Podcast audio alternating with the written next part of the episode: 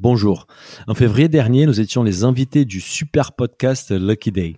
L'occasion pour nous de revenir sur la naissance de Business of Bouffe, notre activité de conseil et de discuter des dernières tendances dans la bouffe. Bonne écoute.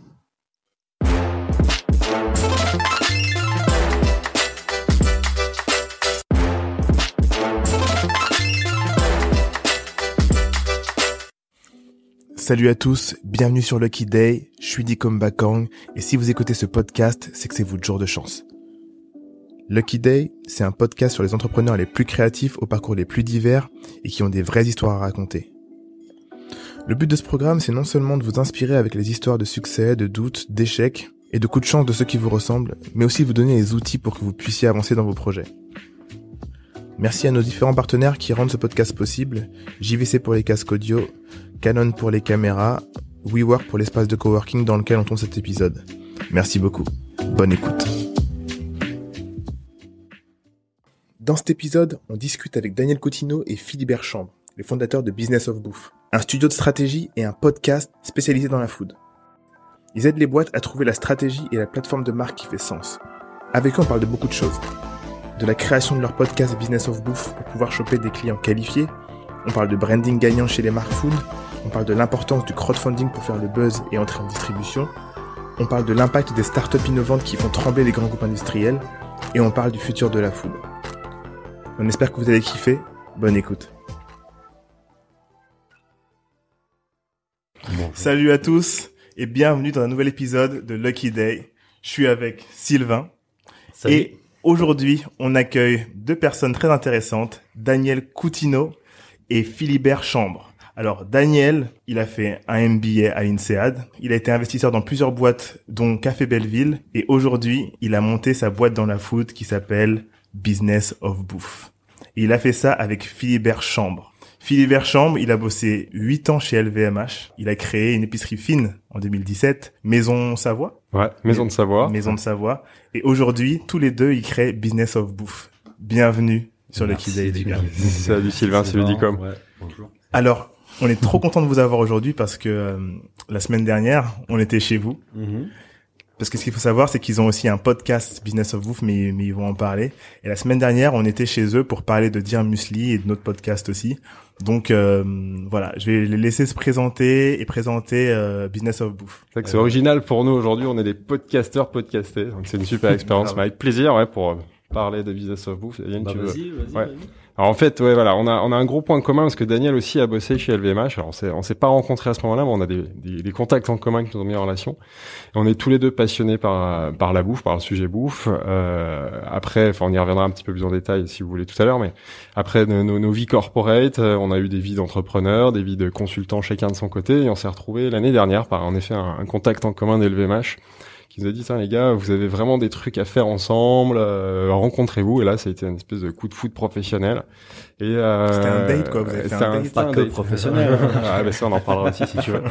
C'est un date, par- on peut parler de ça. D'ailleurs, c'est assez rigolo. C'est un dé... enfin, à la base, c'était un déjeuner. Euh, donc voilà, sous les recommandations d'un pote. Déjeuner bah, classique, hein, qui doit durer deux heures, sauf que le nôtre a duré jusqu'à 18 heures. Donc c'est plutôt bon signe, c'est-à-dire qu'on avait pas mal de trucs à se raconter. Et Une, euh, vraie, une, une- une vraie accroche du une coup. vraie accroche directe. Et, euh, en fait, on a d'abord eu l'idée de, de, de monter une boîte ensemble sur le sujet food, sur des sujets de, de distribution. Euh, on a bossé sur un business plan pour ça et tout, mais finalement, on s'est rendu compte que c'était pas tout de suite qu'il fallait le faire. Et en fait, on a commencé à bosser euh, sur des missions euh, tous les deux. Et on a euh, récemment eu l'idée de, de monter une marque Business of Bouffe qui justement représente ce, ce studio de, de, de conseil euh, en stratégie et- et en développement, mais dédié au secteur food. Et, et je pense, et tout de suite, en fait, on a, on a rencontré la difficulté de, de vendre du conseil, parce que je pense que les conseils, c'est hyper intéressant. Tu passes d'un sujet à l'autre, tu rencontres des, des gens qui sont brillants avec des projets euh, super sympas. Mais les plus durs dans les conseils, c'est vendre du conseil. Tu Ouais. débarques C'est pas. vendre ton expertise en fait. Ouais, C'est c'est clair. ça. Tu débarques pas, je débarque pas chez Dire Musli. Salut les gars, Ouais. on veut faire du conseil pour vous, quoi. Ouais, Ouais, mais t'as fait quoi avant? Euh, Voilà, Ouais. il faut il faut quand même créer une certaine désirabilité autour de ta marque, autour Mm. de, de, de ta prestation. Et on a pas mal euh, brainstormé. Et en fait, moi, j'écoutais beaucoup de podcasts à l'époque. Bah, je continue à, à écouter. Euh, et je disais à Philibert, mais Philibert, en fait, euh, il faut qu'on crée un podcast. C'est peut-être un super moyen. Euh, et nous, on avait un client. euh, c'est notre premier client, en fait. C'est un entrepreneur qui a lancé une marque autour des produits paysans, issus d'une agriculture paysanne. Et en fait, on a fait de notre méthodo, il a une partie des business discovery où on enregistre en fait, on vient vraiment avec un, un enregistreur euh, et on discute avec l'entrepreneur ou avec les, les, les patrons de la boîte pendant Directement, heure, deux ok. heures, voilà, directement. Et on en- enregistre tout ce qu'ils disent. Ok. Euh, donc on demande un peu leur parcours, l'histoire de la création de la boîte, on pose des questions sur sur certains aspects de la boîte. Et en réécoutant ce qu'on avait enregistré avec ses premiers clients, je me dis mais c'est super intéressant ce qu'ils Ouais. racontent quoi. Il faut qu'on qu'on qu'on qu'on fasse ça avec d'autres entrepreneurs, avec d'autres dirigeants dans la bouffe. Je pense que ça va marcher et c'est là où on a eu l'idée, on a lancé les podcasts et grâce au podcast, on a vu tout de suite que ça marchait Ça marché. parce que tout de suite euh, on était plus visible euh, et les gens comprenaient ce qu'on faisait et ça créait cette désirabilité qu'on Mm. cherchait quoi. Et du coup, le podcast a contribué à vous apporter des clients pour votre boîte. Alors le podcast il est récent, hein. on l'a on l'a lancé en mois de novembre, donc ça fait à peu près deux mois, deux mois et demi. Et c'est vrai qu'aujourd'hui on a les, des premiers clients, des premiers prospects qui viennent nous contacter, Ah, ok. euh, qui nous ont repérés par le podcast et qui ont compris qu'au-delà du podcast on avait une activité de conseil, et qui veulent Mhm. bosser avec nous. Et c'est vrai que ce qu'ils aiment, bah, c'est de découvrir euh, notre expertise. Ils voient qu'on est très impliqué dans le réseau foot, qu'on a une expertise et ça, Et y a ça- aussi ça commence à bien fonctionner quoi. Il y a les gens du- de notre réseau qui nous connaissaient d'avant, Ouais. mais qui nous ont vu pas mal passer sur LinkedIn, Ouais. machin, avec les podcasts. et Bah, ça chaque les a- sortie d'épisode, Bah, clair. voit. voilà, ça fait du buzz et à un moment donné ils se disent mais non en fait ces gars-là on pourrait bosser avec eux mais ils auraient peut-être pas pensé si on n'était pas aussi actifs avec les Hmm. podcasts.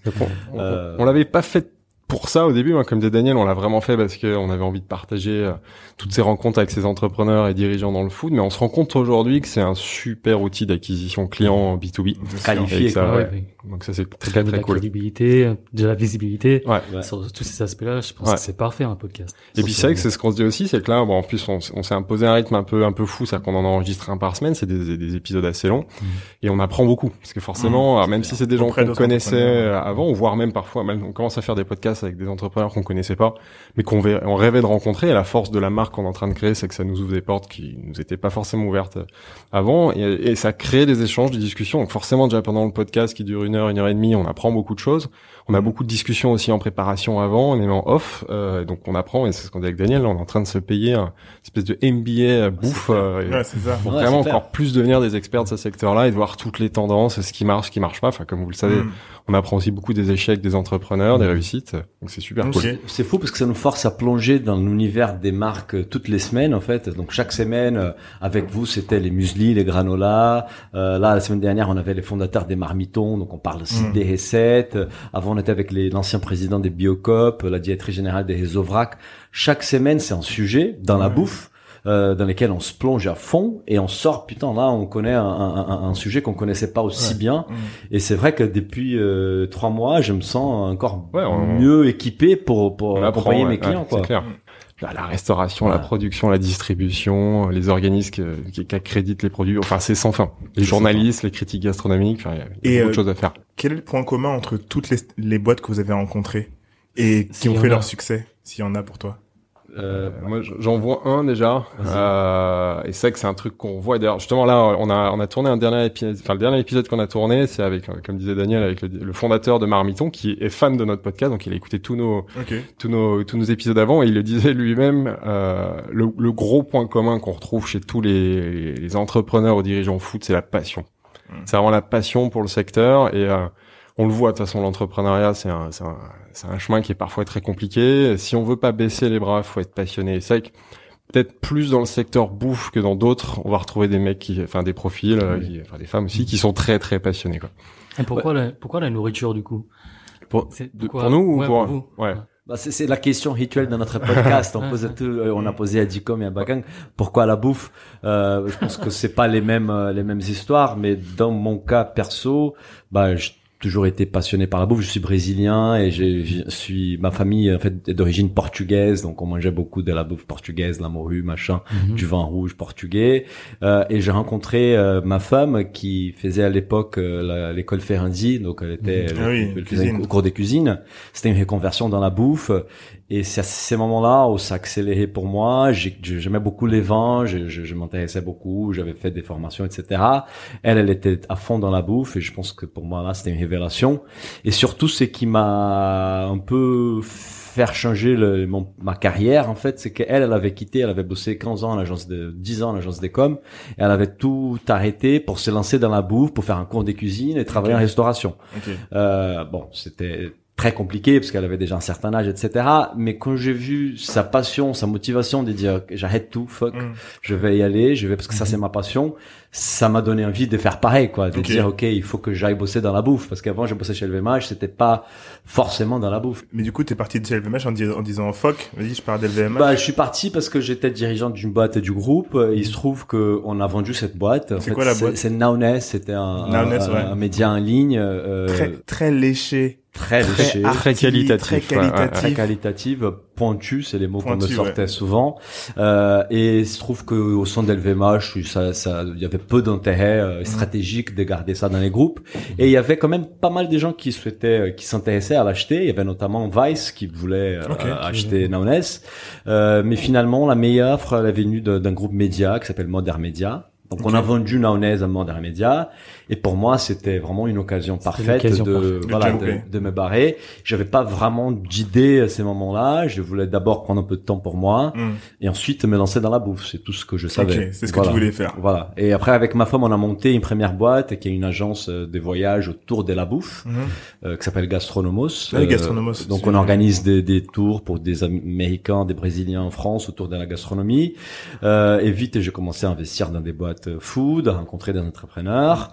Euh, mais j'ai cherché encore un projet à moi à temps plein. Et c'est quand j'ai rencontré Philibert, on a décidé de monter Business Bouffe. Mais j'ai mis quand même un- une bonne année et demie euh, à arriver là, quoi. Donc, le cheminement, c'était un an et demi avant d'arriver au business Gastronomos? Non, un an et demi avant d'arriver à Business of Bouffe. Ok, Un an et demi, euh, voilà. Donc, De réflexion de... business of bouffe, c'est vraiment du conseil, du coup. Il n'y a pas de, vous mettez pas la main à la pâte pour créer quelque chose euh, food, Alors, mais Voilà, ça c'est la question. Ouais, l'ambition qu'on a et que, en fait, Business of Bouffe, pour nous, les conseils, c'est une partie de notre, euh, de notre business model. Mhm. Un des, des envies que nous deux, on- on- en fait, on, on a- on a pensé à l'idée de, de- de monter une boîte de A à Z. Philibert, il l'a fait avec euh, Maison de Savoie, il va raconter après, mais on voulait pas démarrer quelque chose des zéro Mm. dans la bouffe, c'est compliqué, surtout pas dans les retail de bouffe. Ouais, J'avais vu les limites du modèle, donc j'ai expliqué à. Daniel qu'il fallait faire gaffe avant. Ouais, et j'étais chaud, mais il m'a dit non, calme-toi. et, et, et en fait, mon rêve, c'est que j'ai dit à Philibert les jours où on a déjeuné ensemble, c'est d'acheter une boîte. Je me suis dit, il y a, il y a plein de belles endormies en France, des Mhm. boîtes dans la food, dans la bouffe, qui ont plein d'histoires, qui ont un savoir-faire, qui ont une tradition, mais qui ont peut-être pas pris les bons virages Ouais. avec les digitales, avec les mieux manger. Il y en a plein. hein. Et Ouais, il y a beaucoup, beaucoup de choses à faire. ouais. Euh, et on s'est dit, mais moi je lui dis, mais putain, on rachète une marque, quoi. Rachète un, un- boîte, un ouais. producteur des foie gras, j'en sais rien, Ouais. un producteur des, un marché. Bon, bref, il y a plein des petites boîtes. Sauf que racheter une boîte, euh, et j'ai pas mal discuté avec des gens qui l'ont fait, c'est un travail à temps plein. Ah Juste oui. la recherche de la boîte. En plus, si tu veux trouver l'opportunité, une boîte qui part en liquidation judiciaire, machin, c'est là que tu fais des bonnes affaires c'est méga compliqué. Euh, Donc la vision pour Business of Bouffe, c'est d'abord on va commencer par les conseils parce que c'est une façon pour nous d'être en contact avec le, le- notre réseau, euh, de développer l'activité, d'apporter un peu notre expérience. Mais dès qu'on qu'on aura peut-être un peu plus de traction avec cette, acti- cette activité-là, on a envie peut-être de de lancer un produit, peut-être? peut-être ça, ou peut-être Produire, de, reprendre, de racheter euh, une boîte, ouais, tu ouais. vois. Euh, ou une autre idée qu'on avait aussi, c'est pourquoi pas, vu qu'on accompagne pas mal d'entrepreneurs, pourquoi pas penser, euh, Ouais, c'est ça. voilà, prendre des parts ou, faire incuber des gens dans la food Ouais, aussi ouais. euh, et les accompagner, tu vois. C'est un business model qui, qui marche pas mal, ça. Euh, service against equity. Ouais, c'est clair. euh, pour, pour ceux qui nous écoutent, service against equity, c'est tu, par exemple, le business of bouffe, ils peuvent faire du conseil, du coup, aider la boîte en communication, versus ils prennent des parts dans Oui. capital. Et ouais. pas que, et Ouais. pourquoi pas aussi mettre de l'argent, Mettre de parce l'argent que bah, ouais. c'est important aussi de financer une boîte au tout départ, donc Mm. pourquoi pas mettre de l'argent. Donc en fait, pour nous les conseils, c'est c'est très intéressant, on adore, mais c'est peut-être un moyen pour arriver à, à quelque chose qui est un peu plus ambitieux, qui est Mm. de devenir vraiment un hub des Mm. business dans la bouffe, quoi. Ouais, ouais. Mon rêve en quittant LVMH, c'était de, et je pensais que c'était LVMH de saisir l'opportunité, euh, c'était de créer un- LVMH de la bouffe. Euh, ça n'existe pas encore, mais Bernard, Arnault, si tu nous écoutes, euh. Lui, il n'est pas intéressé, mais nous, on est très intéressés. on, va, on va le faire sans lui. hein. Ça va prendre un peu plus de temps. Après, si, voilà, il y a juste en distribution, il y a euh, dans le groupe du Bon Marché, il y a la grande épicerie de Paris. Ah oui. oui. Et euh, bon, voilà, c'est ce qu'on a cru comprendre. C'est pas, c'est aujourd'hui, c'est pas un secteur euh, au-delà des vins spiritueux qui, qui, intéresse le groupe LVMH. Ok. Et pourtant, il y a beaucoup, beaucoup de choses à Ouais, faire. pas encore, Ouais. Mais Philibert, il a, il a bossé 8 ans dans la branche euh, Ouais. vin et spiritueux d'LVMH. Moi, moi, je viens, je viens de la branche vin spiritueux, ouais, c'est ça. Ok. Et toi, du coup, qu'est-ce qui t'a fait quitter Bah- LVMH T'as appris énormément sur Ouais. les vins spiritueux, sur en général aussi le business de l'agroalimentaire. Ouais, c'est clair. Moi, c'est c'est une super école. euh, j'ai bossé huit ans chez LVMH euh, dans différentes directions marketing dans la branche vin et spiritueux. Euh, construction, la création de marques, euh, au début des petites marques, puis à la fin, en prenant un peu plus de responsabilité, prendre des, des- des plus grosses marques, ouais, voilà. Et, euh, et en fait, bah, c'est assez classique. C'est au bout de huit ans dans un profil très corporate, t'as fait un peu le tour du truc. Et c'est vrai que moi, j'ai chopé le, le, le virus entrepreneurial à ce moment-là. J'avais bossé longtemps donc pour une très grand groupe. J'avais envie de travailler pour une plus petite structure. Et en fait, bah, tu parlais des origines de la passion pour la bouffe. Moi, je suis savoyard, donc ça, c'est un fil conducteur, c'est assez important. Je suis issu d'une région avec une identité forte que j'adore. Euh, quand j'ai quitté cette région pour arriver à Paris, euh, je n'arrêtais pas de saouler tous mes potes avec cette région. Je leur parlais des produits, je leur parlais de- des activités de plein air, du ski, de voilà. Et ce qui fait qu'en fait, assez logiquement, en quittant LVMH, je me suis dit, tiens, je vais monter un business autour de cette région avec un très bon pote d'enfance. Et c'est comme ça qu'on a créé, donc t'en parlais tout à l'heure, euh, la Maison de Savoie à Paris, qui était un, un concept store dédié à la Savoie et à la Haute-Savoie à Paris, Mmh. avec une activité événementielle et une activité retail pure épicerie.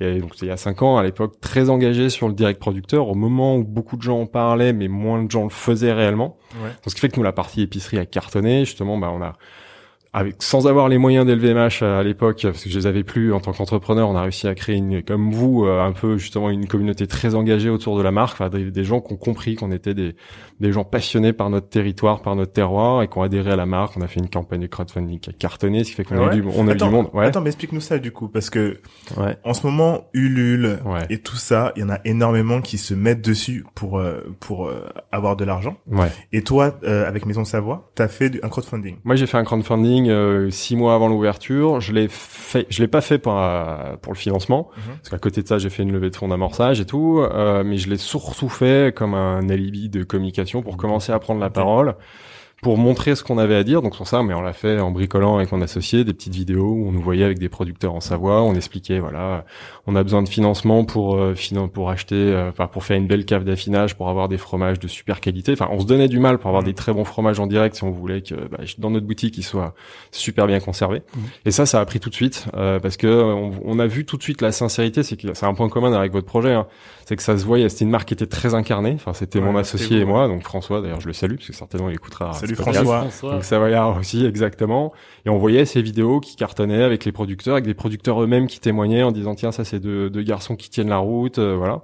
Donc ça a marché. La, la campagne de crowdfunding a euh, très bien fonctionné. On avait un objectif. euh, on devait, euh, alors, on l'a fait sur Kiss Kiss Bank Bank. Euh, à à l'époque, euh, on était assez ambitieux. On nous avait dit ouais dans le foot faites gaffe, pas plus de 10 000, euh, 10 000 euros. Donc on a, on avait un objectif à 12 000 euros et on a fait 25 000 euros. Donc c'était en 2015. En 2015, on était dans le top 5 des, des plus grosses, enfin des meilleures campagnes euh, sur Vous avez fait Kiss Kiss. 25 000 euros 25 000 euros sur, au lieu de Pas 10. mal, hein. Parce qu'on a eu, bah voilà, sur, à l'époque, c'est plus Facebook qu'Instagram. On- Mhm. Sur Facebook, ça a cartonné. Euh, On a quelques personnalités qu'on parlait de nous, euh, de, de la presse. Donc, été une très belle campagne. Et ça a créé une belle communauté derrière la marque, très engagée, avant l'ouverture de la boutique. Donc, c'est cool. Parce qu'en plus, les contreparties, c'était des préventes. Ce qui fait que le jour où on est ouvert, bah, tout de suite, on a du monde. Ah bah oui. Donc ça c'est cool. Mhm. Et c'est vrai que ça m'a appris, bon voilà, chez LVMH j'ai beaucoup travaillé sur le sujet de marque, hein, comme je disais tout à l'heure, création de marque, développement de marque, repositionnement de marque, mais avec des moyens d'LVMH. Ouais. Tout de suite, tu Et bosses avec, multinationale. voilà, avec plein, enfin, avec des grands designers, euh, tu bosses à 50 sur un projet. Alors que là c'était plus bricolé, mais euh, j'ai appris avec pas beaucoup de budget à faire des choses très très impactantes et ça c'est vrai que j'ai vraiment kiffé quoi. Ok. Première question sur Business of Bouffe directement. Qu'est-ce qu'une bonne marque et comment on crée une bonne marque si aujourd'hui je vais lancer une nouvelle boîte dans la food Ouais. Imaginons qu'on n'a pas qu'on n'ait pas créé Dear Musli avant. Ouais. On veut se lancer dans euh, une autre marque, on va dire le, le caviar ou n'importe quoi. Mhm. Qu'est-ce qu'il faut faire? C'est c'est une question difficile en fait. Ouais, parce ça, que- ça, dépend de beaucoup de choses. hein, mais Ouais, ouais, ouais, ouais. c'est très large et je pense qu'il n'y a pas une réponse exacte. Euh, nous, juste pour donner un exemple des boîtes qu'on a vu passer sur les podcasts, les 12 premiers épisodes, on a eu Dire Muesli et par exemple Chocolat des Français. Mhm. Ce sont des marques qui sont avec une image très très forte, Mhm. euh, qui ont été construites de façons différentes. Vous, c'était très incarné. Euh, les trois fondateurs, les Musli Boys, ça tout de suite a fonctionné et les gens ils voulaient acheter vos produits parce que la marque était incarnée. Mhm. Chocolat de français, c'était pas très incarné en fait. Les fondateurs, on les voit pas trop, Mhm. Euh, mais ce qui est très fort, c'est que tout de suite il y avait ces côtés artistiques euh, sur Mhm. les packaging. Ils donnaient la parole, euh, la parole, une vitrine à des artistes français, pas que français d'ailleurs, et ça a tout de suite fonctionné. Et là, on a deux cas des marques qui se sont construites autour du, du- d'une image des marques très très forte, Mhm. mais avec des parcours très différents et des, des choix stratégiques très différents. Et d'un autre côté, tu as par exemple Biocop. Biocop, tout le monde connaît. Ouais, le c'est, ouais. c'est supermarché bio, distributeur, euh, grande distribution euh, bio, Ouais. qui, autant que marque, euh, on va dire, si tu regardes l'image des marques, les logos, c'est pas incarné, c'est une coopérative, on va dire que c'est pas très sexy, ils sont peut-être pas très bons sur les réseaux sociaux. Ça devient sexy la coopérative. ça devient Maintenant, sexy. ça devient nous, coopérative, nous, on, on est devenu, moi, suite à- vrai. au podcast, je suis devenu fan euh, de Biocop. Mais c'est une marque qui est créée, qui a été créée autour des valeurs très, très fortes. C'est ça. Ouais. Avec un engagement très, très, très fort. Mhm. Et ça, ça construit une marque aussi. Mhm. Ça peut-être met un peu plus de temps, mais ça se construit. Donc, je pense que dans l'agroalimentaire aujourd'hui, euh, il n'y a pas de formule. Nous, quand on va voir un client, on n'a pas, euh, on n'a pas une réponse. Ouais. On commence d'abord par analyser euh, d'où il vient, Ouais. c'est Ouais. quoi sa mission, c'est quoi sa vision, quels sont ses points forts, ses points faibles? Quels sont ses objectifs? Ses ça, ça objectifs, dépend. ou-. Ou Voilà. peut-être si on change de question, qu- est-ce qu'il y a des tendances, est-ce qu'il y a des patterns? Que euh, les boîtes de food aujourd'hui font mal ou Mm. qu'est-ce qu'ils font pas assez? Bah, Daniel en parlait, vous, vous l'avez connu, c'est qu'aujourd'hui, le consommateur, euh, après des années où on lui a raconté n'importe quoi, l'âge d'or du marketing, on, voilà, on mettait une belle égérie, il croyait qu'il allait être plus joli, plus fort et tout. Ça, aujourd'hui, le, le- le consommateur, il a appris à se méfier, il- donc il- aujourd'hui, la règle, c'est quand même la transparence, la sincérité, avoir des vraies valeurs, une vraie mission de marque. Euh, c'est plus facile aujourd'hui euh, sur des petites, petites marques comme euh, la vôtre au début, euh, en effet, euh, quand tu es une marque incarnée, parce que tu vas Mhm. aller transposer les valeurs personnelles, tu vas montrer ce que tu fais. Pour une, pour une marque institutionnelle qui existe depuis très longtemps, ce virage-là, il est difficile. C'est reparler euh, avec euh, à la première à la, à la première personne et tout. Mais après, voilà, c'est tu euh, Daniel prenait l'exemple de Biocop, qui est finalement aussi une marque très institutionnelle. Bah, aujourd'hui, il faut des faits, il faut des engagements, il faut Ouais. faut faire et évidemment dire ce que tu fais et pas seulement euh, raconter des choses que tu vas pas forcément faire, parce qu'aujourd'hui tout se vérifie. C'est bon quand je dis ça. Ouais, exemple, ouais. euh, exemple avec, euh, je sais plus quelle marque, ils ont dit, euh, vous avez qu'à venir voir. Et les mecs sont allés voir. Bah, je crois que c'est Fleury Michon. Fleury Michon. Fleury Michon. ouais, Fleury ouais, Michon. c'est- ouais, clair qu'aujourd'hui, je pense que si tu as pas un, un engagement euh, important, tu passes un peu à côté de, de, de, de ce qui se passe aujourd'hui dans le monde. En Mhm. fait, on rentre dans une décennie où la prise des consciences par rapport aux soucis envi- environnementaux, elle est euh, au niveau max. Là, je pense que là, on va avoir beaucoup de changements euh, pour- par la suite. Même des engagements sociaux aussi. euh, Genre, il faut avoir une mission sociale au-delà de gagner de l'argent. On va la, la, la, la- les, les, boîtes qui, qui, qui rejoignent, bah, qui deviennent bicorp en fait. Ouais. Donc vraiment avec un vrai engagement qui va au-delà de l'engagement capitalistique de gagner de l'argent. Mhm. Euh, Il y a d'autres missions qu'une boîte doit porter.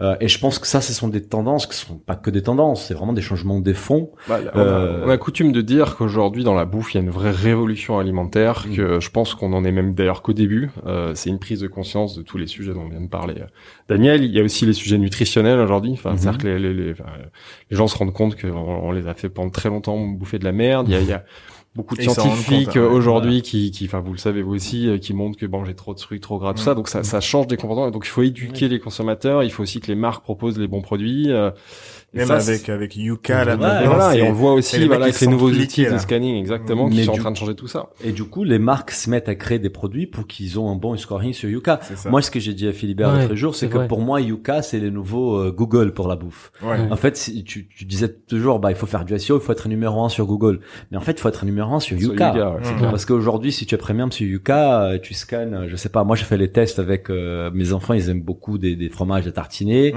mais souvent c'est vraiment de la merde, tout ça. T'arrêtes, t'arrêtes. Et, et donc là, tu scannes, je sais pas, on avait une marque qu'on achetait que moi je disais, ah bah ça c'est pas mal, ça, ça a l'air bon, ça a l'air machin, c'est mieux que que, que Philadelphia. C'est le marketing. Ouais, et j'ai pris la photo hein. et là Yuka me dit bah c'est pire que Philadelphia, je dis la vache. Mais par contre, il me il me propose un truc. donc. Il me dit bah écoute dans cette Et catégorie des produits pour les premiums. Il dit dans la catégorie des premiums Ah. fro- fromage à tartiner, il y a celui-là qui est pas mauvais.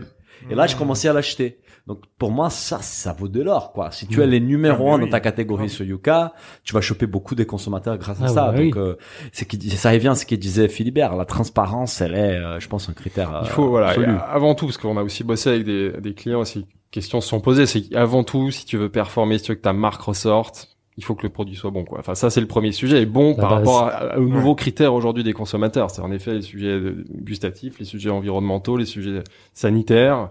Même sur la filière, dans la- dans, dans la- dans- dans l'alimentation, ça devient de plus en plus important. Les gens sont prêts à payer des produits un peu plus chers s'ils savent que ça détruit pas de la valeur, ça détruit pas euh, la vie de, de, de, de- de paysans. euh, voilà. Donc Ouais. ça, c'est des sujets importants. J'ai même envie de dire que le nouveau marketing, c'est faire des bons produits en fait, Euh, parce que Oui, oui, oui. pendant longtemps, on faisait des produits, euh, voilà, on cherchait à, à augmenter la rentabilité, l'efficacité, la production, euh, et du coup beaucoup des budgets qui allaient dans la com. Mais aujourd'hui, on voit plein des boîtes qui réduisent leur budget com pour mettre plus des budgets sur les produits, pour avoir Ouais, des produits ouais. de meilleure qualité, parce qu'ils savent qu'aujourd'hui, c'est ça qui fera les bouches à oreille, c'est ça qui va leur.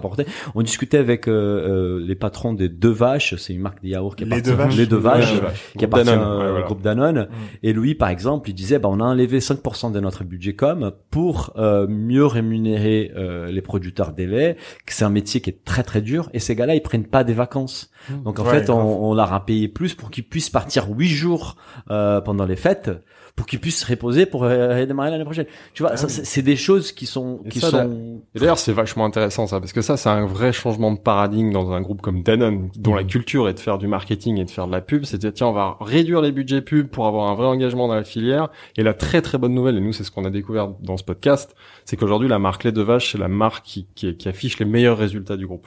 Donc ça, c'est vachement positif. C'est-à-dire Mhm. qu'aujourd'hui, le consommateur, il, il va juger mieux un produit qui a un vrai engagement que un produit où on va matraquer un message qui peut paraître un peu suspect ou enfin après, pas forcément suspect mais dont la sincérité est plus euh, plus, remise- plus facile à remettre en question quoi. Moi, je vous avoue un truc, les deux vaches, pendant longtemps, je croyais que c'était Michel Augustin. ouais. Oui mais c'est vrai, c'est vrai, c'est vrai. dit, euh, Ouais, ça a été lancé en même temps et c'est vrai qu'ils ont une tonalité euh, qui est Ouais, assez proche. Mais d'ailleurs on, en- on en parle pendant le podcast. euh, Ouais, je- Ils ont été créés presque à la même époque, Ouais, ouais, donc ouais. je pense que c'était un peu le Il y a une- l'air du temps à Il y a l'époque. eu une co-inspiration euh, Ben Jerry-esque. euh, Aussi, Mais euh, ça, ça, c'est un sujet qui est passionnant sur la marque et tout. Après, c'est peut-être un peu technique, mais c'est vrai qu'eux, ils ont eu un parti pris dès le début d'avoir un côté très décontracté, qu'ils ont toujours un peu décalé et tout.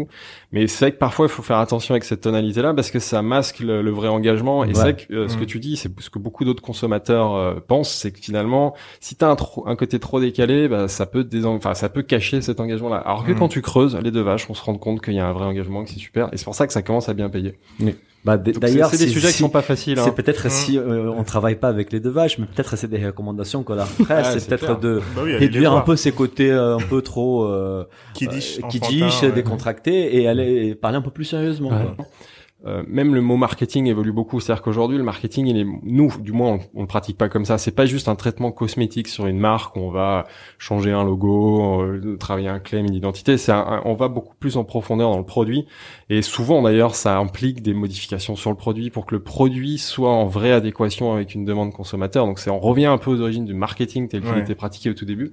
C'est vraiment création de produits pour qu'ils soient en adéquation avec le marché, et pas uniquement euh, de la com et de la Mm. cosmétique. Et donc, vous, vous aidez à ça, justement. Ouais, nous on fait du. Alors c'est vrai qu'on est nos, spécialités, c'est vraiment de la strat, enfin stratégie pour aller voilà sur ces sujets-là, marketing, branding.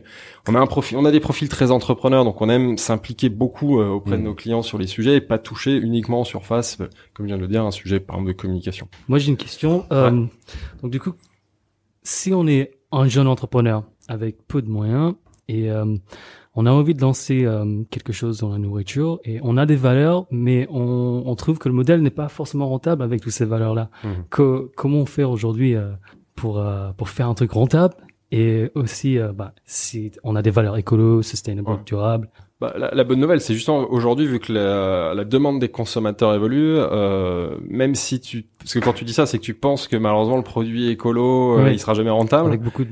ouais. Bah si, justement, parce qu'aujourd'hui, si tu arrives à designer un produit qui correspond à une vraie attente de consommateur, alors même si évidemment tu feras peut-être moins de marge, puisque tu devras mettre plus de valeur sur ton produit euh, pour plein de sujets, vu qu'il y a une vraie demande consommateur, Mhm. qu'aujourd'hui on est capable d'éduquer aussi le consommateur pour qu'il mette le vrai prix sur un bon Mhm. produit, c'est là où la marque d'ailleurs doit être Mhm. assez forte, c'est d'éduquer le consommateur pour qu'il mette le vrai prix. Ouais. C'est-à-dire que lui, ça doit normalement protéger euh, sa marge et sa valeur. Mhm. Et c'est vrai que c'est c'est encore un sujet, mais ce qui veut dire que le marketing a encore de beaucoup à faire. Oui, Ouais. et- mais même comme vous, par exemple, au tout début, parce que je connais un peu l'histoire des divers muesli Mm. suite à l'épisode, vous avez quand même un peu hacké les marketing, quoi. Vous Ah oui, avez, oui, complètement. voilà, vous avez commencé à vendre des produits que vous On faisiez des pirates. Maison. euh, euh, je pense que c'est Bakin qui donnait un conseil à des entrepreneurs. à on est dans la bouffe, donc commencez à faire vous-même dans faut vos cuisines. ouais, quoi. ouais. Et il y a plein de cas comme ça d'entrepreneurs qui commencent même à faire leurs produits dans leur cuisine, et qui qu'ils arrivent à fédérer une communauté autour du produit, autour des valeurs, et ensuite ils vont peut-être aller chercher de l'argent.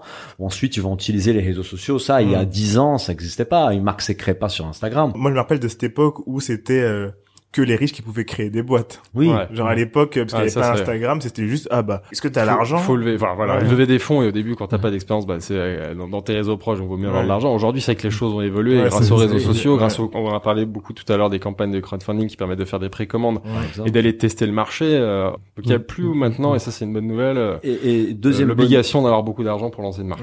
Et deuxième bonne nouvelle, moi je disais euh, en étude il y a, il y a déjà un moment, il y a un an ou quelques, c'est que en fait les grosses boîtes agroalimentaires aux États-Unis, euh, je pense que sur, les dix dernières années, ils ont Mhm. perdu autour, genre les top 5, ils ont perdu autour des 10% des, des parts des marchés ensemble, euh, et ils ont perdu ces parts des marchés à des startups qui Ouais, se lançaient dans les ouais. marchés. Mhm. La bonne nouvelle pour les entrepreneurs, c'est que les marchés, il est en train de bouger. Tu vois il, faut, il y aller, il faut y aller, il faut des continuer à institutions créer des comme euh, comme Heinz qui perdent des parts des marchés Ouais, aux ouais. US, c'est des choses inimaginables il y a Mhm. 10 ans. Heinz le ketchup. Ouais, ouais, ouais. Aujourd'hui, c'est clairement les startups, même dans le sujet food, qui font bouger le marché, Mhm. quoi. c'est clair. Alors, quelles sont les tendances? Moi, je voyais un début d'année, parce que début d'année, réseaux sociaux, c'est souvent euh, les tendances. Ouais, les ouais, tendances ouais, pour ouais. 2020 dans la bouffe. Et tout ce que j'ai vu, c'était que de la merde. Vas-y, Madame, Madame Irma, on t'écoute. Vas-y, Daniel. non, non, non, j'ai j'ai rien à rajouter. Qu'est-ce que tu vois dans ta boule de cristal là Alors, ma tendance, c'est euh, il faut être euh, transparent, engagé, avoir des vraies valeurs, avoir un bon produit euh, et, et- et bien travailler, fédérer des, des consommateurs autour de tes valeurs, autour de ta Mhm. mission. Pour moi, c'est une tendance qui va pas bouger cette décennie-là. Je pense que quelqu'un qui part sur cette tendance-là, d'ici un an, deux trois, il a pas tort. Mhm. Après, euh, on va me dire que c'est du muesli avec du j'en sais quoi, c'est la tendance pour 2020. Ouais. Je crois moins en ces trucs-là, quoi. Ouais. Nous, ouais, à, nous, titre personnel, ce qui va nous intéresser particulièrement, c'est évidemment, on va continuer de voir plein de startups et de petites entreprises qui vont révolutionner leur, leur catégorie. Moi, ce qui, enfin, avec Daniel, ce qui nous intéresse aussi beaucoup, c'est de voir comment réagissent les grandes organisations, les grands groupes qui justement sont en train de perdre du marché, Mhm. voir comment elles vont innover. Est-ce qu'elles vont innover euh, classiquement en utilisant leurs grosses ficelles, leurs Mhm. ficelles classiques? Est-ce qu'elles vont faire C'est vraiment le bon benchmark d'ailleurs de Danone? Ouais, On n'est pas payé par Danone, mais c'est vrai que le, le- le projet d'intrapreneuriat qui permet au sein d'un grand groupe d'aller entreprendre pour aller plus vite, plus agile, pour essayer de se débarrasser aussi des, des contraintes du grand groupe sur Mhm. certains sujets, ça c'est intéressant. Et c'est vrai que moi je suis, enfin on est très curieux de voir comment dans d'autres catégories, dans d'autres filières, Mhm. les grands groupes vont innover pour répondre à ces demandes, à ces exigences consommateurs. peut-être à une tendance un peu plus, on va dire, plus concrètement parlant, euh, bah, on, on observe aujourd'hui la réduction de la consommation des protéines animales. Mhm. Ça, c'est pas euh, une tendance, c'est, c'est, ce sont C'est des faits. En fait, ouais, ouais. regardez là, cette année 2019, il y a eu une vraie accélération de la réduction de la consommation des, des protéines animales en France. Mhm. Donc, c'est vrai que tout ce qui est végétal ou alternative à la protéine Mhm. animale, ça, c'est, je pense, un, un marché qui va continuer à grimper. Moi, je suis peut-être, euh, ouais, bon, bref, je pense qu'il y a différentes pistes là-dedans, soit des produits vraiment végétaux, euh, soit des choses comme Impossible euh, Food, Food, ouais, Beyond, Ce qui est euh, ouais. voilà. Tout ce qui est alternative euh, à, à la protéine animale, je pense qu'il y a quand même un, un vrai truc euh, à faire, quoi. Moi, pour euh, pour redire sur ce que tu dis, euh, Philibert, Ouais. C'est tu te demandes ce que font les grands groupes quand ils voient ça. En fait, pour moi, les grands groupes, ce qu'ils font, c'est qu'ils attendent que quelqu'un vienne challenger. Ouais. En fait, parce que si personne vient challenger, ils feront pas d'innovation. Mm, mm. Là, on l'a, on l'a vu en France les cinq, à six dernières années. À chaque fois, ils créent un produit, ils créent une nouvelle application ou autre pour contrer. Mhm. Mhm. C'est toujours ça. On l'a vu avec Uber, on l'a vu avec tout autres. Il faut toujours contrer quelque chose. Ouais. Et peu importe le secteur, en fait, c'est ah putain, il y a ces petits mecs là qui font beaucoup de bruit. Et ben nous, on va faire un, un- une réunion euh, dans notre bureau, on va faire un benchmark et il y aura tous les petits. et On va dire il faut qu'on prenne ça deux, ça deux, ça deux parce qu'ils commencent à nous faire mal. Ouais. Et en fait, t'as deux choix. Soit ils disent ok, ils sont en place, ils ont la distribution, machin, on les rachète. Enfin, en Mm. tout cas, on essaye de se rapprocher d'eux. Soit on fait une collab et après on voit comment ça se passe vraiment. Ou alors on essaye de faire un copycat. Ouais. Mais c'est toujours les petits qui viennent titiller les gros en se disant bah putain, Mm. euh, moi c'est un truc qui me manque. Et du coup, les gros au début ils disent non mais ils iront pas Ils sont loin. trop petits. Et Ouais. après, quand ils commencent à voir que putain, ils nous prennent des parts de marché, Bah là ils commencent à dire ah putain, bah on va créer quelque chose. Mais je trouve que ça a souvent été C'est une réaction. En réaction. ouais. en réaction, Ouais, sûr, et, en et- réaction. et souvent un truc moins bien juste pour prendre juste pour être sur ce marché-là aussi tu Ouais, vois c'est juste ah bah nous aussi on va se mettre là on va mettre notre produit qui est moyen Ouais. mais on va le mettre sur le marché aussi tu vois Après, c'est- dommage que ça soit comme ça, mais après, en même temps, c'est tant mieux pour les petits euh, qu'ils arrivent à, à trouver ces idées-là et à aller plus et à faire bouger les grands parce que Ouais. c'est vrai qu'aujourd'hui si on veut répondre aux problématiques euh, sanitaires, environnementales et tout, il- euh, c'est bien hein, les petites initiatives parce qu'on on voit là justement on en parle, elles font bouger les elles font bouger les lignes mais par contre si on veut avoir un impact à grande échelle, il va falloir que ce soit les gros qui bougent. Mmh. Et c'est pour ça que c'est quand même passionnant de voir à quel niveau ils bougent. Alors parfois en effet euh, c'est pas sincère, ils y vont à moitié, c'est pas bien, mais il y en a quand même qui bougent. Il y a un autre sujet dans la bouffe qui est passionnant, c'est la distribution. Aujourd'hui, on voit que euh, Mm. l'hypermarché est en train de crever, euh, que les gens euh, veulent de nouveau, bah, évidemment, de la qualité dans leur distribution. On voit aujourd'hui que le commerce euh, revit dans le centre-ville, euh, et ça, ça a été titillé aussi par l'essor dans les grandes villes des petites épiceries euh, qualitatives et tout, et c'est qui, qui ont fini par bouffer des parts de marché. Ouais. Et aujourd'hui, on voit des carrefours au champ qui commencent à faire des nouveaux concepts un peu qualitatifs.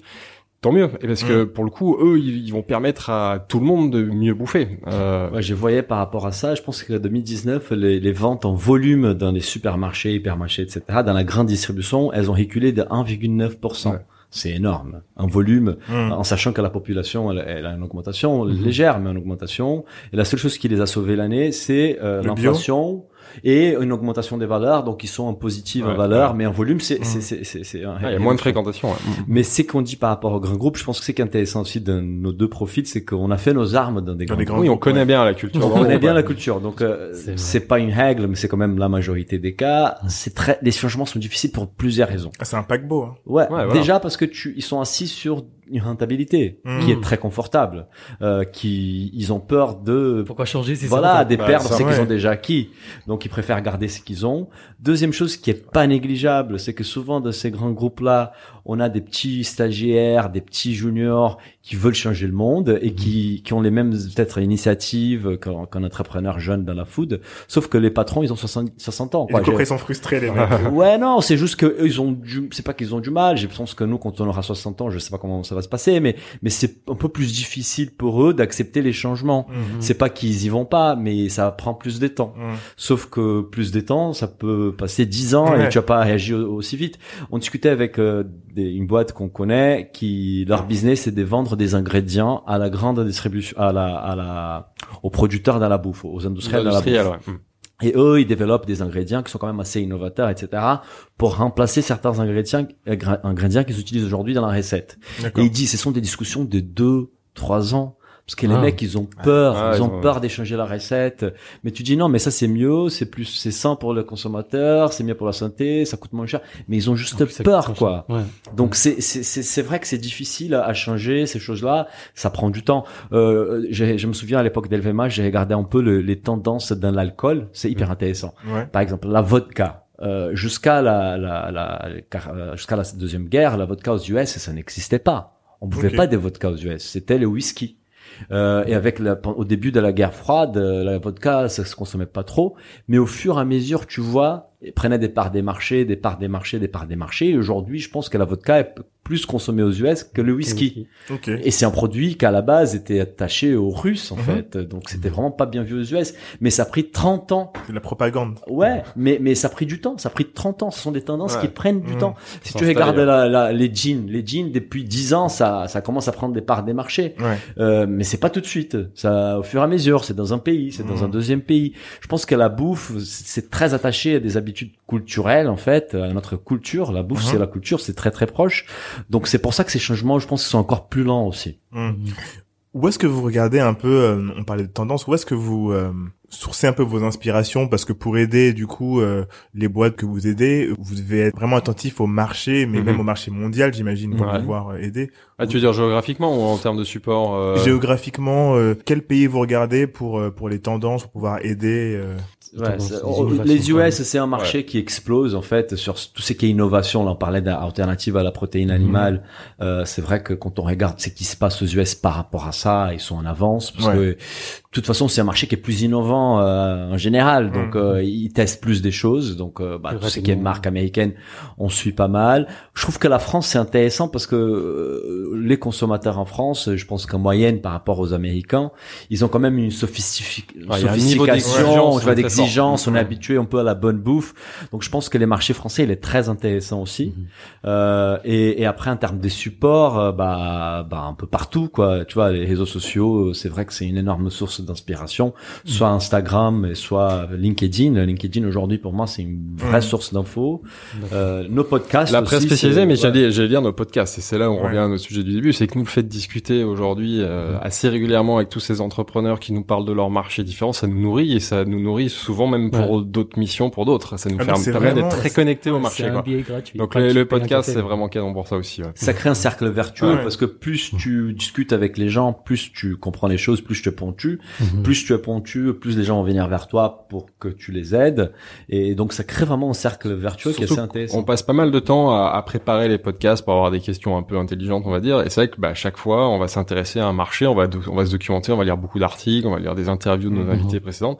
Ce qui fait qu'on on apprend énormément Ouais. en effet à ce moment-là. Enfin, avant, pendant et après. Ouais. Et vous avez un domaine de prédilection dans la bouffe pour l'instant? Dans- Non, nous on est très sais, Moi, je viens, voilà, je viens du terroir, enfin des fromages, charcuteries, des trucs comme ça. Maintenant, c'est vrai que en plus mon alimentation a évolué parce que j'ai pris conscience de plein de choses, donc je suis beaucoup plus à regarder les nouvelles tendances et tout. Mais on est déjà qu'on a, on a eu pris une décision assez forte, c'est de créer une activité dédiée à un secteur assez précis, la bouffe. Aujourd'hui, nous, on, on regarde un peu tout. Après. Euh, Daniel est passionné par par les vins nature, donc euh, il a une affinité par sur les vins. Moi, j'ai bossé huit ans dans les vins spiritueux, donc le sujet vin et spiritueux est un Mm. sujet qu'on qu'on connaît bien. Mais après, au-delà de ça, c'est vrai qu'aujourd'hui, on, on s'intéresse beaucoup à, à l'évolution et à nouvelles tendances food. Donc forcément, on est beaucoup dans les sujets d'alimentation engagée, bio, responsable et compagnie. Mais après, on a eu des discussions, même plus que des discussions avec des industriels. Mais ce qui est intéressant, c'est que justement, on veut les aider à aller vers ces sujets-là. Et, quand on tu es- on est très ouvert quand Et quand tu es passionné par la bouffe, en fait, tout est passionnant parce que tu t'intéresses à tout. On est hyper curieux. Euh, moi, je- ça m'excite d'apprendre plus sur, euh, euh, par exemple, euh, le- les processus industriels pour créer un produit. On a Mhm. appris là l'autre jour, bah, les gars, ils peuvent changer les goûts d'une façon plutôt facile quoi tu vois tu dis mais putain comment les gars ils font ça quoi? Ouais, juste ouais. en changeant certains ingrédients mais on adore aussi les terroirs l'agriculture paysanne euh, on Ouais. était avec terroir d'avenir donc vraiment des produits des qualités on est passionné par ça Euh, la restauration Jusqu'à voilà ce que je veux dire, la restauration. Enfin, c'est un, un milieu qui est passionnant, qui est même un milieu en tant que tel. Discuter avec des échanges, avec des avec des chefs. On a fait un super podcast avec Emmanuel Rubin, qui est un des critiques gastronomiques les plus pointus à Paris, qui connaît tous les chefs, avec lequel d'ailleurs on a eu euh, Emmanuel, Emmanuel si nous Rubin. écoute. Voilà, Emmanuel. Salut. Et c'est c'est un mec, on a, on a eu la chance bon, de le connaître. euh, voilà. moi, je l'ai connu justement dans mon projet Maison de Savoie parce qu'il avait bien kiffé le projet et tout. Et puis, on a gardé le contact. Aujourd'hui, on a des échanges qui sont très enrichissants justement sur ces nouvelles euh, tendances de la restauration. Parce que évidemment, les chefs aussi sont très conscients de tout ça. Donc, c'est c'est- c'est très, enfin, c'est vraiment global et passionnant. ouais. Ouais. Alors, quelles sont les tendances euh, Est-ce que c'est euh, des fermes verticales? C'est quoi C'est? Et après, c'est à quoi? Il y a plein de choses. Parce qu'aujourd'hui, on parle en effet de- de- d'agriculture urbaine. Parce qu'on a pas mal parlé des tendances, mais il y a, Ouais. il y a beaucoup de choses qui évoluent. Même, même ce point-là, t'as raison. Les, les- Ouais, dans la, res- bah, c'est qu'il disait Manuel, bah, dans la restauration, il parlait de, bah, deux trucs. Bah, il y a un truc qui est le, le restauration, les restaurants éphémères ou qui font Ouais. tourner. le- Lui, il voit les restaurants comme un théâtre, en fait, comme une pièce Hmm. de théâtre. Hmm, Donc, c'est un spectacle. bonne façon de Mm. voir. Ouais. Et donc, lui, il dit, bah, tous ces restaurants qui, qui, qui, qui, qui ont des chefs tous les six mois ou tous Ouais, les trois mois et qui font en tourner résidence. les chefs en Ouais, résidence, c'est assez intéressant. Ça permet aux jeunes chefs de, de se roder un peu, tu vois, d'être chef d'un restaurant avant d'avoir leur propre resto. Ouais. Et pour les consommateurs, c'est cool parce que tu as la salle des théâtres, la salle du restaurant, et chaque fois c'est une pièce différente qui tourne, donc ça c'est pas mal. C'est cool ça. Euh, et il y a aussi une tendance de, de, de la terre à l'assiette, quoi. Les, les restaurants Ouais, qui se grave. mettent à produire euh, Mhm. bah même à Alain Passard qui a deux trois jardins euh, potagers un peu en France euh, où Ouais, il, il va cultive produire ses propres il cultive produits. ses ouais. propres Oui, il apporte les carottes sur euh, Voilà. sur l'assiette avec encore la terre dessus. Ah, Au limite, ouais. mais euh, euh, aux États-Unis, il y a un chef qui est connu qui est passé sur Chef Stable. Je me souviens pas du nom, c'est Daniel, quelque, Daniel quelque, quelque chose, qui a aussi genre une ferme attachée à son resto. Les gars du Mhm. Noma aussi, qui va pousser Ouais. des trucs Mhm. euh, sur les toits. Je pense que ça, ce sont des tendances. Finalement, la bouffe, c'est les produits Ouais. à la base. Mhm. La cuisine française, elle, elle a été construite sur la technique, euh, sur la, la- les savoir-faire des chefs. La cuisine italienne, c'est peut-être plus rustique, plus vraiment la qualité des produits, mais je pense que là, on revient sur les basiques qu'est la qualité des produits. Mm.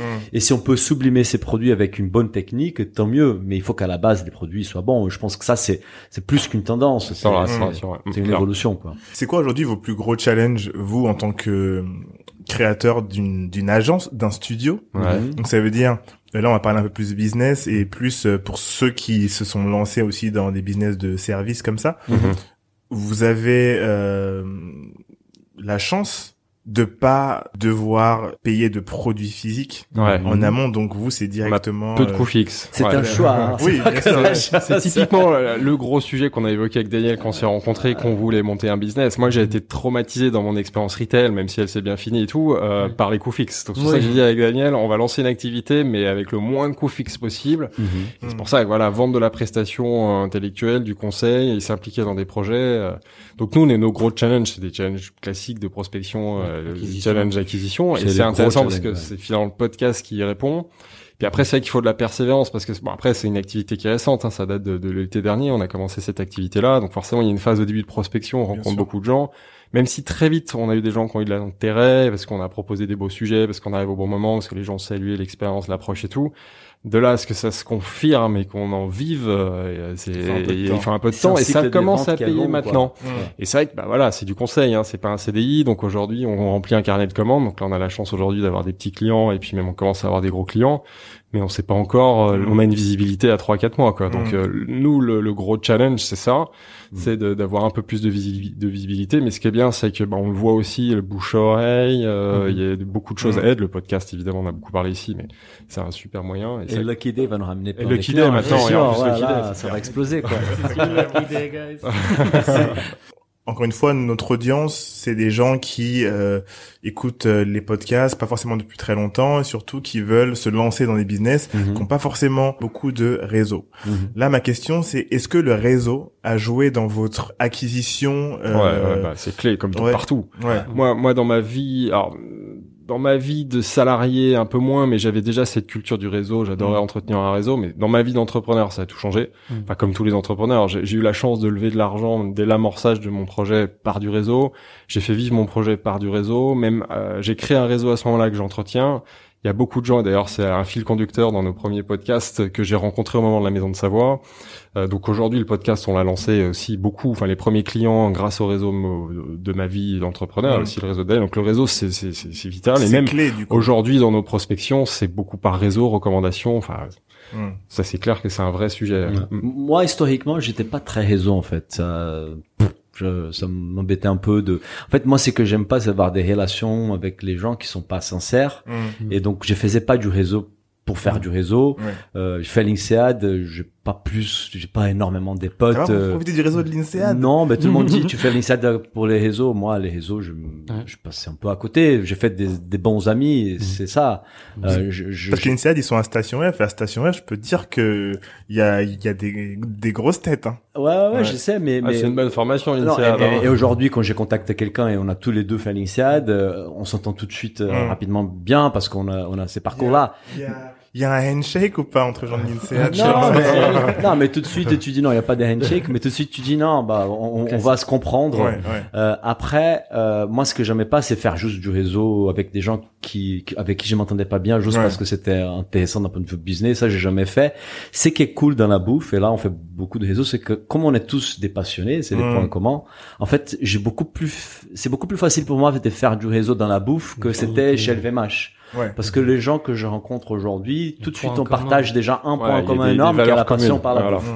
Et tout de suite, aujourd'hui, là, je sens que j'ai fait du réseau beaucoup plus naturellement parce que je rencontre des gens qui sont tellement sympas, passionnantes, etc., que ça se fait euh, naturellement. C'est facile, hein. souvent c'est des gens avec qui tu as passé un bon moment ou un beau projet qui dit ah ce serait intéressant que tu rencontres un tel et ça ça, ça fonctionne Mm. très très bien comme ça. C'est clair. Nous, nous, on a notre réseau, il s'est catapulté dès qu'on a fait dire musli. Ouais. en fait, clair. Ouais. parce que on a rencontré tous les autres acteurs de la food un peu start-up et tout parce qu'on était invités au même euh, au même truc de dégustation etc donc on fait le réseau aussi comme ça et Bah, Et voilà. C'est vrai que quand t'as ta boîte, c'est un super alibi pour aller voir les gens et créer du contact. C'est vrai que si t'es tout seul et que t'as pas ton activité, c'est plus difficile d'aller Mm. réseauter parce que tu sais pas quoi demander, quoi faire, et puis la personne qui va te regarder, pourquoi je veux le recevoir. Mm. Alors que si t'as une activité, euh, bah là t'intéresses beaucoup plus et c'est clair que ça aide. hein. Les entrepreneurs en général se font assez facilement du réseau. Et comme dit Daniel, un réseau qui vient naturellement, pas un réseau Mhm. forcé. euh, ouais. Je rebondis encore plus dans le détail. Il y a beaucoup de- Rebondissons. Il y a beaucoup de gens qui sont en freelance. Ouais. Donc, ils, ils font du service, Mhm. mais en free. Donc, c'est-à-dire même dans la bouffe, ils veulent aider des boîtes euh, pour les logos, design, création de concepts, mais qui arrivent pas à se vendre comme une agence. Ouais, je sais pas ouais, si vous voyez ce que je veux dire. c'est- si, on voit très très bien. Et- ça, c'est un, vrai sujet parce que a- avant de, de m'associer avec Daniel, euh, entre mon projet entrepreneuriat et le démarrage de l'activité de Business of You, moi j'ai fait du conseil tout seul pendant Mhm. un an. Bon, assez naturellement, des gens sont venus me voir parce qu'ils m'avaient repéré à LVMH ou Maison de Savoie parce que le marketing avait bien fonctionné et tout. Mhm. Mais c'est vrai que quand j'allais prospecter, c'était pas facile. Aller se vendre soi-même. J'ai j'ai une expression, mais elle est extrêmement vulgaire, donc je sais pas si je peux, je peux, la dire ici. C'est que j'avais vraiment l'impression de me prostituer. Enfin, c'était aller se vendre, euh, voilà. Alors moi, ce qui a changé les choses, c'est quand avec Daniel, on a eu l'idée de créer une marque. Déjà, on, on vend une marque, on vend un Business of bouffe. business of bouffe, on vend un savoir-faire, on vend un associé, on vend une complémentarité. Là, c'est plus du tout la même chose. C'est beaucoup beaucoup plus facile. Se vendre soi-même, c'est très dur. Il y a peut-être des gens qui arrivent très très bien, mais moi, Mais ce en fait, serait un conseil, euh, les mecs qui sont free, euh, Mm. c'est déjà de créer une marque, un territoire, quelque chose. C'est plus clair. facile de vendre Mm, cette mm, marque-là. Idéalement même de s'associer avec quelqu'un. euh, Et tu vois même, par exemple, j'ai j'ai des copains artistes, tu vois, les artistes, ils ont vraiment du mal euh, à se vendre eux-mêmes euh, parce Ah que oui. c'est très compliqué. Mais même si tu es photographe ou si tu es pendre ou quoi que ce soit, Mhm. souvent tu passes par des agents Mm. Qui, qui, qui sont là Qui te pour- représente. Voilà. Mm. Et, et je pense que nous, même au tout début, même quand on a monté la boîte, au début, je pense qu'on euh, on se vendait encore comme des freelances, mais à deux, tu vois, deux freelances ensemble. mm, mm. Et je pense que c'est Ça fait flipper les gens, ça. Ouais, ouais, en plus parce que là, du coup, c'est plus cher parce que c'est deux gars, quoi. Euh, et je pense que là, depuis, euh, bon, depuis quelques mois, on, on a appris à, ok, on n'est pas deux freelances, en fait, on est vraiment deux fondateurs d'une boîte Ouais. euh, et on vend des, des projets. Et là, par exemple, un changement aussi par rapport au notre au tout début, c'est qu'aujourd'hui, on a une équipe, nous sommes quatre, euh, et donc, Oh, oh. ouais, ça Ah c'est une nouvelle. Ça, hein, c'est- c'est c'est tout récent, Ouais, ça. c'est tout On applaudit avec Ah, les c'est Ouais, c'est- c'est ouais, une exclu ouais. pour le Kid. C'est grâce, euh, c'est grâce au podcast d'ailleurs. On a, on a une stagiaire qui est venue proactivement nous voir en disant, écoute, j'aime beaucoup ce que vous faites. Est-ce que vous cherchez une stagiaire non rémunérée? On a dit, bah tout de Bah suite. oui. comment, comment dire non? Et deuxième, c'est euh, aussi un gars qui a un profil incroyable, euh, Johan que je salue. euh, Salut, Johan. qui, qui nous suivait, qui interagissait avec les podcasts et j'ai vu sur son LinkedIn qu'il cherchait une mission. J'ai dit écoute, on a on a des missions là, on peut pas t'embaucher tout de suite, Mm. mais on peut te proposer des choses à droite et à gauche. Et il a accepté. Et donc là, on nous sommes quatre. Et, et par exemple, un changement de, de, de, de, de être une boîte ou être deux freelance, c'est que là, quand on vend des projets, des conseils, au début, c'était nous deux. Donc quand on allait faire les calculs de, du coût, Ah on oui. disait ouais, mais c'est six jours euh, de deux oui. fondateurs, des Ouais, deux ouais. partenaires, donc c'est un mhm. peu plus cher. Et là, non, on peut aussi Là, inclure bah ouais, voilà, on prend euh, quelques jours de travail de de, de Johan, qui a un peu Mm. mon expérience que nous, après Philibert, après moi, après. Et donc ça nous permet d'avoir des des bah, des offres qui sont beaucoup plus pertinentes en fait, Mhm. moins coûteuses pour la boîte. Et, et donc là vraiment on vend une boîte quoi. On vend plus euh, deux freelances. euh, bouffe. associent, ouais, c'est clair. C'est bien. Les compétences qu'il faut quand tu fais euh, une boîte comme vous le faites, Ouais, prestation. euh, euh, une prestation, ouais. est-ce que est-ce que vous allez jusqu'au bout du conseil à l'exécution? Ouais, ouais. Donc du coup les talents qui qu'il vous faut c'est quoi? Des graphistes aussi? Ça dépend vraiment des projets, mais nous, un point important, c'est que par nos parcours précédents, soit en salarié, soit en entrepreneur, soit toujours, tu parlais Mhm. du réseau tout à l'heure, on, on s'entoure de, Ouais, plein de gens, Mhm. et on, on va en fonction du projet aller chercher des compétences. En effet, bah, si c'est de la création visuelle, des graphistes, des DA, euh, euh, sur la création de vidéos, sur plein de Mhm. choses, et même d'autres, mais parfois des rédacteurs. On a bossé avec différents profils, donc ça, c'est c'est un, sujet qu'on entretient beaucoup. Après, ça marche aussi beaucoup par bouche-oreille. Mhm. Mais il faut savoir bien s'entourer, ça c'est important pour produire, parce que nous on a une expertise plus en effet strat, recommandations et tout. Après sur des sujets on peut produire. On a accompagné récemment un, un, un plus petit client où là on a tout fait tout seul, euh, mais euh, parce qu'on est aussi un peu créatif, Mm. on a- voilà. Mais euh, mais ouais, l'idée c'est sur- en fonction du projet d'aller d'aller chercher les bons profils et de se Et ça, c'est Et la force d'une petite structure parce que, par exemple, si tu vas voir euh, une agence, une grosse agence avec 50 salariés et, et tu as une marque dans l'agroalimentaire, bah tout de suite, tu vas, il y aura des, une dimension du projet qui va passer par les graphismes, mais tu Mhm. vas travailler avec les graphistes de l'agence, Ouais, qui ouais. peut être hyper talentueux, mais qui peut avoir certaines affinités, euh, une patte qui peut-être qu'elle colle pas très bien avec ton positionnement. Je pense que notre force, et ça c'est quelque chose que j'ai appris chez Naonès. En fait, chez Naonès, on, donc on vendait la création des vidéos aux marques, Ouais. et donc on recevait des pitchs, et en fait on allait voir deux trois réalisateurs, chaque réalisateur bossait sur un scénario Mhm. euh, et on pitchait les trois scénarios aux marques et la marque choisissait les scénarios et nous on, faisait des recommandations les scénarios qui collaient le mieux avec euh, la campagne qu'ils avaient en place Mhm. donc nous c'est un peu pareil c'est qu'en fonction du client on va ch- on va aller chercher un graphiste qui a une patte qui a une Qui affinité correspond. qui correspond à la marque et on va pas imposer notre graphiste qui est salarié ouais, ouais, voilà sûr, on va ouais. imposer moi et Philibert parce c'est- c'est très bas C'est mieux, ouais. mais euh, mais par exemple un graphiste on va pas l'imposer et, et ça c'est pour tous les talents qui va autour qu'on toutes les compétences qu'on va chercher autour de nous on va chercher en fonction du projet et on va Mm. pas imposer quelqu'un qu'on a en interne je pense que ça c'est une vraie force Ouais. dans les studios par rapport à une agence quoi J'ai une autre question euh, pour rebondir encore sur ça. C'est ceux qui veulent lancer leur marque, ceux qui viennent de lancer leur marque ou qui veulent le faire, euh, qui sont en pleine réflexion. Qu'est-ce que vous les- leur conseillez de faire en fait quand ils vont voir une agence C'est un sujet qui résonne, et c'est pour ça que je vois Daniel qui sourit à une actualité, mais on va pas en parler. Euh, non, c'est clair que après ça, ça, c'est nos expériences corporate, parce qu'on a été nous de l'autre côté euh, chez, chez des annonceurs. Quand tu vas voir un prestataire, euh, moi ma grande recommandation, mais ça c'est parce que j'étais formaté par ces grands groupes et quand je dis que j'étais formaté, il y a quand même des trucs à garder. Il y a des trucs que Mm. j'ai jetés depuis, mais ça je le garde. C'est d'avoir un brief à peu près clair. Alors pas obligé d'avoir un brief super chiadé de 50 slides et tout, mais c'est Mhm. d'avoir un peu une idée claire de ce que tu veux euh, ou ce que tu veux pas. Et même si évidemment tu laisses de la de, de, de l'ouverture et tout, mais c'est d'un minimum cadré. Nous aujourd'hui, on voit beaucoup de gens qui viennent nous voir euh, où bah, en fait on comprend que ils savent pas trop ce qu'ils veulent et tout. Et c'est vrai que c'est difficile de les aider. Et surtout, c'est tu prends le risque de, de créer la déception. Mmh. Et du coup, ça veut dire que c'est à nous de, de faire ce travail de formalisation, de bien cadrer le truc et tout. Mais euh, donc c'est vrai que le gros conseil avant d'aller voir un- une prestation extérieure pour de la production du conseil et tout, c'est Mm. un peu d'avoir une idée claire du besoin. Ouais. Et Même si ça peut rester idée. ouvert. Hein, Ouais. euh, Bah, c'est une idée, voie d'opportunité. Bah, si vous avez de nombreuses personnes comme ça, peut-être créer une petite. euh, formation brief Ouais, Non, bien sûr, c'est Bah, clair. Ouais, clair. excellente idée parce que C'est ouais, une très fait, très bonne parmi idée ça. Tous nos clients, on n'a jamais, pour l'instant, on est, ça fait quelques mois qu'on qu'on a cette activité-là, on n'a jamais eu un brief. Jamais. Ah ouais, donc, Non, donc un les mecs brief, qui ouais, viennent, enfin, un document, genre un one-pager, tu vois. ouais, un PowerPoint. un. PowerPoint. On n'a jamais eu un brief. Ouais, moi, je Euh, me bats à chaque fois pour ouais. qu'on ait un minimum un mail qui cadre deux trois trucs et tout, euh, parce que sinon, voilà, ça part. Un de nos clients, ouais, c'est pas bon signe. Quoi. il y a un de nos clients qui est, qui est un gars que j'aime beaucoup, Benoît, que je salue aussi. Salut Benoît. Euh. Benoît, il arrive avec son PowerPoint, genre 240 slides. Ouais, alors quoi. parfois c'est l'inverse. ouais.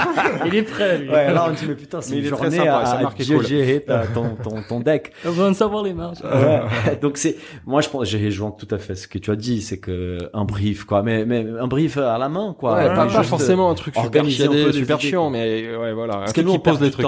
Ouais. À, en fait, ça fait partie du boulot. Mm. Du coup, d'encadrer, de voilà, de comprendre, de discuter, on peut faire ça.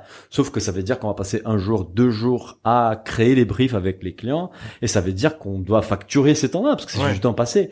Euh, donc, je pense que les gens, ils- ça c'est peut-être que c'est une excellente idée qu'on organise des formations. Ouais, c'est ça. Faites, faites, Ah, euh, ouais, c'est apprendre à faire ton brief, quoi. Ouais. C'est c'est une bonne idée. Ça, franchement, euh, Bah, ça, que, pour le coup, il y a je pense qu'il y a un besoin. Du coup, la perte de temps, elle peut être euh, énorme. Alors Et que, pour, pour l'entrepreneur ou pour la boîte. Pour, pour les deux parties, ouais, c'est clair. Mm, Ok, trop cool. Alors, ma toute dernière question. Ouais. c'est où est-ce qu'on peut vous retrouver? On a besoin de savoir tous vos outlets. Ouais. Nos outlets, euh, on, bah, on peut se retrouver déjà sur les réseaux sociaux, LinkedIn, machin. On est très actif sur LinkedIn aujourd'hui. C'est notre Ouais, notre premier réseau, c'est euh, ouais, c'est c'est LinkedIn. LinkedIn Business of Bouffe. Of ouais, c'est là où on publie Ouais. le plus de choses. Bon, déjà, on publie tous les épisodes et Instagram, progressivement euh, de plus en plus de l'actualité. On n'est pas aussi sexy que vous sur Instagram. Ouais. Il faut qu'on change des choses. On n'a pas, on, on discutait. Là, on là, manquait, on manquait de temps, mais on va s'organiser. Son avec les ouais. stagiaires. Ouais, ben voilà, exactement. C'est ça. Il nous manquait des ressources pour pouvoir travailler plus Instagram. Ouais, sinon, on est souvent euh, euh, chez Hoxton. Euh, Ok, vous travaillez du Houston euh, Souvent, pas pas tout le temps, mais ça arrive souvent qu'on fasse des réunions là-bas et qu'on travaille là-bas. Euh, c'est cool. On va souvent déjeuner chez Mur. ouais, dans le quartier Montorgueil, ouais. C'est un très bon resto rue Montargueil, à côté de la rue Montargueil. 100%, c'est pas 100% végétal, mais c'est, c'est très végétal. Ouais, c'est bien équilibré, sain, bien sourcé, bon rapport qualité-prix. Alors, le seul problème, bon. c'est qu'ils sont victimes de leur succès, donc faut, faut bientôt va falloir aller déjeuner à 11h30 si on veut pas avoir 3 heures de queue. Ouais. Ok. Euh, quoi d'autre On peut nous retrouver? Ben, un peu partout dans Paris, quoi. Ouais. Euh, mais on est entre euh, Philibert, il habite euh, euh, centre de Paris, vers euh, le, Dans le quartier Montorgueil. quartier ouais. Montorgueil. Moi, je suis plus de Chaumont, donc Ouais. on est un peu entre ces deux quartiers-là, quoi. C'est un peu notre Paris. Ok. Et vous avez aussi votre site internet? Oui. Ouais. Exactement, Et ouais. notre podcast qui peut, on peut aller sur les sites, on peut l'écouter à partir de n'importe quelle application, appli, euh, Spotify, iTunes, euh, Castbox, Apple, euh, euh, Apple, voilà. Ok, très cool. Dernière question, toute dernière. Est-ce que vous avez une, une actu dont vous voulez nous parler? Un truc euh, dans les prochains jours ou prochaines semaines ou euh, On a une grosse actu, mais on peut pas en parler parce qu'on est sous NDA. Ah, ouais, ouais. Euh, Il m'a fait peur. J'ai cru qu'il allait parler Ouais. du projet où faut pas. ça- Voilà. Euh, je- Mais c'est un projet qui sortira quand? Euh, Là, on est au début de la collab Ouais, avec eux. ouais. C'est une an, belle start-up euh, qui a de belles, qui a de grosses ambitions évidemment dans le sujet food. euh, mais pour le coup, pour ils ont la tête bien faite et ils, ils nous ont fait signer toutes les clauses de confidentialité ouais, et tout. Mais ça, ça va être chouette. C'est vraiment un super beau projet. Mais la grosse actu, bon, c'est qu'on continue avec les podcasts euh, et on, on est à fond dans l'idée aussi. Je sais pas si vous avez fait ça pour Lucky Day, euh, mais nous, on commence à discuter de, de faire des spin-offs. Donc des collabs, comme vous avez fait avec Jerk Musli, vous avez fait plein de collabs Ouais. avec tout le monde. Nous, on veut faire des collabs avec les podcasts. Ok. Et donc là, on a deux discussions en cours pour faire des spin-offs, donc des épisodes plus courts, en format Mhm. différent, mais qu'on va diffuser dans la même chaîne Mhm. Avec une autre euh, fréquence. Donc nous, on Ouais. sort nos épisodes les dimanches, donc peut-être les mercredis, il y aura les, spin-offs. Ouais, oui. Et, et nous, on croit beaucoup à ça déjà pour la visibilité, pour Mhm. les brandings, pour s'associer à des gens qu'on aime, euh, avec qui on s'entend bien, et aussi pour avoir une source de revenus euh, podcast, parce que pour l'instant, les podcasts, euh, on se paye pas avec les podcasts, mais pourquoi pas demain avoir euh, des sources de revenus Ouais, aussi commencer attachées à le podcast, monétiser ouais. pour voilà, compenser le temps qu'on y consacre parce que c'est quand même beaucoup de boulot, vous le savez, c'est Ouais, beaucoup ouais. de boulot de préparer, de monter, tout ça et diffuser un podcast. C'est clair. Ok, trop cool. Bah, merci d'être venu. Merci Merci, à vous. deux, C'était même un à vous plaisir. trois aussi. Ouais, c'était Daniel et Philibert. On avait une petite audience aujourd'hui avec nous. On avait, on avait trois personnes qui étaient là pour euh, aussi euh, voir comment les podcasts euh, se passent. Merci à vous. Merci. Salut, À merci à vous. ciao. Ciao, ciao. Merci.